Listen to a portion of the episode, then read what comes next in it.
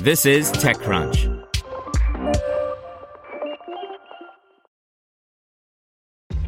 This episode is brought to you by ShipStation.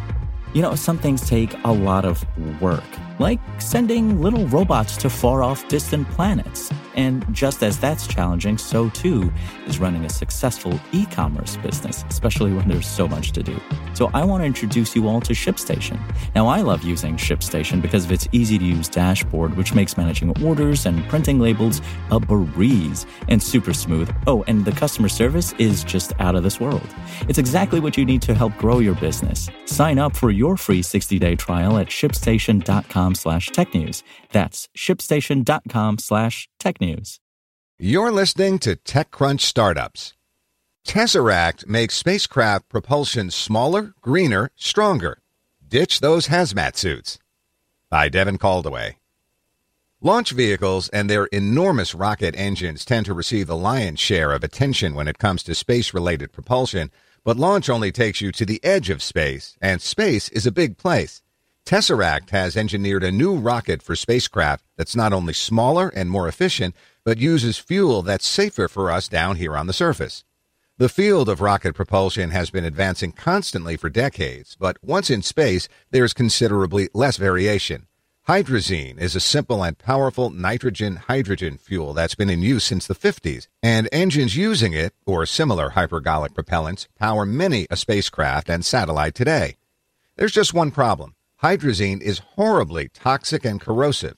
Handling it must be done in a special facility using extreme caution and hazmat suits and very close to launch time. You don't want a poisonous explosive sitting around any longer than it has to. As launches and spacecraft multiply and costs drop, hydrazine handling remains a serious expense and danger. Alternatives for in space propulsion are being pursued, like Accion's electrospray panels, Hall effect thrusters on SpaceX's Starlink satellites, and light sails. But ultimately, chemical propulsion is the only real option for many missions and craft. Unfortunately, research into alternative fuels that aren't so toxic hasn't produced much in the way of results, but Tesseract says the time has come. There was some initial research done at China Lake Naval Station in the 90s, said co founder Eric Franks, but it fizzled out when funds were reallocated. The timing also wasn't right because the industry was still dominated by very conservative defense contractors who were content with the flight proven toxic propellant technology. The lapsed patents for these systems, however, pointed the team in the right direction. The challenge for us has been going through the whole family of chemicals and finding which works for us. We've found a really good one. We're keeping it as kind of a trade secret, but it's cheap and really high performance. You wouldn't want to rinse your face with it, but you can fuel a spacecraft wearing Gore-Tex coveralls instead of a hermetically sealed hazmat suit. Accidental exposure doesn't mean permanent tissue damage like it might with hydrazine. The times have changed as well.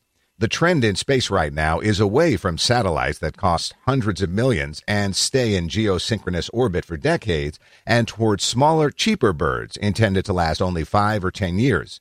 More spacecraft being made by more people makes safer, greener alternatives more attractive, of course. Lower handling costs, less specialized facilities, and so on further democratize the manufacturing and preparation processes. But there's more to it than that. If all anyone wanted to eliminate hydrazine based propulsion, they could replace the engine with an electric option like a Hall effect thruster, which gets its thrust from charged particles exiting the assembly and imparting an infinitesimal force in the opposite direction. Countless times per second, of course. It adds up. But these propulsion methods, while they have a high specific impulse, a measurement of how much force is generated per unit of fuel, they produce very little thrust. It's like suggesting someone take a solar powered car with a Mach speed of 5 miles per hour instead of a traditional car with a V6. You'll get there, and economically, but not in a hurry. Consider that a satellite, once brought to low orbit by a launch vehicle, must then ascend on its own power to the desired altitude, which may be hundreds of kilometers above. If you use a chemical engine, that could be done in hours or days, but with electric, it might take months. A military ComSat meant to stay in place for 20 years can spare a few months at the outset, but what about the thousands of short life satellites a company like Starlink plans to launch? If they could be operational a week after launch rather than months, that's a non trivial addition to their lifespan.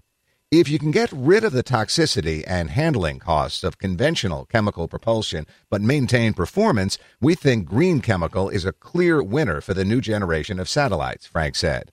And that's what they claim to have created. Not just on paper either, obviously. There's a video out at TechCrunch.com of a fire test from earlier this year. It's also important at end of life, where doing a long, slow spiral deorbit, repeatedly crossing the orbits of other satellites, dramatically increases the risk of collision, he continued.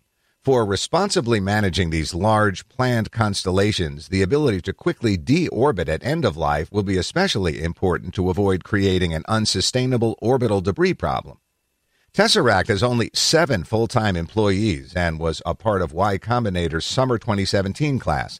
Since and before then, they've been hard at work engineering the systems they'll be offering and building relationships with aerospace. They've raised a $2 million seed round, but you don't have to be a rocket scientist to know that's not the kind of money that puts things into space. Fortunately, the company already has its first customers, one of which is still in stealth but plans to launch a moon mission next year. And you better believe we're following up on that hot tip.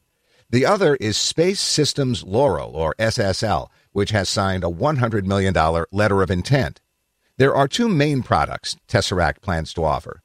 Polaris is a kick stage, essentially a short range spacecraft used to deliver satellites to more distant orbits after being taken up to space by a launch vehicle. It's powered by the company's larger Rigel engines. This is the platform purportedly headed to the moon. But Franks thinks the money is elsewhere. The systems we think will be a bigger market opportunity are the small sat propulsion systems, he said. Hence the second product, Adhara, a propulsion bus for smaller satellites and craft that the company is focusing on keeping straightforward, compact, and of course green. We've heard from customers that complete turnkey systems are what they mostly want, rather than buying components from many vendors and doing all the systems integration themselves, like the old school satellite manufacturers have historically done, Frank said. So that's what Adhara is for. Keep it simple, bolt it on there, let it maneuver where it needs to go. Engineering these engines was no cakewalk, naturally, but Tesseract wasn't reinventing the wheel. The principles are very similar to traditional engines, so development costs weren't ridiculous.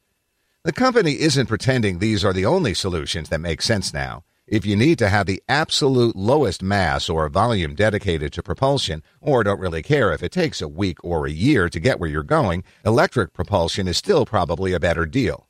And for major missions that require high delta V and don't mind dealing with the attendant dangers, hydrazine is still the way to go. But the market that's growing the most is neither one of these, and Tesseract's engines sit in a middle ground that's efficient, compact, and far less dangerous to work with. Want to learn how you can make smarter decisions with your money? Well, I've got the podcast for you. I'm Sean Pyles, and I host NerdWallet's Smart Money Podcast. Our show features our team of nerds, personal finance experts in credit cards, banking, investing, and more.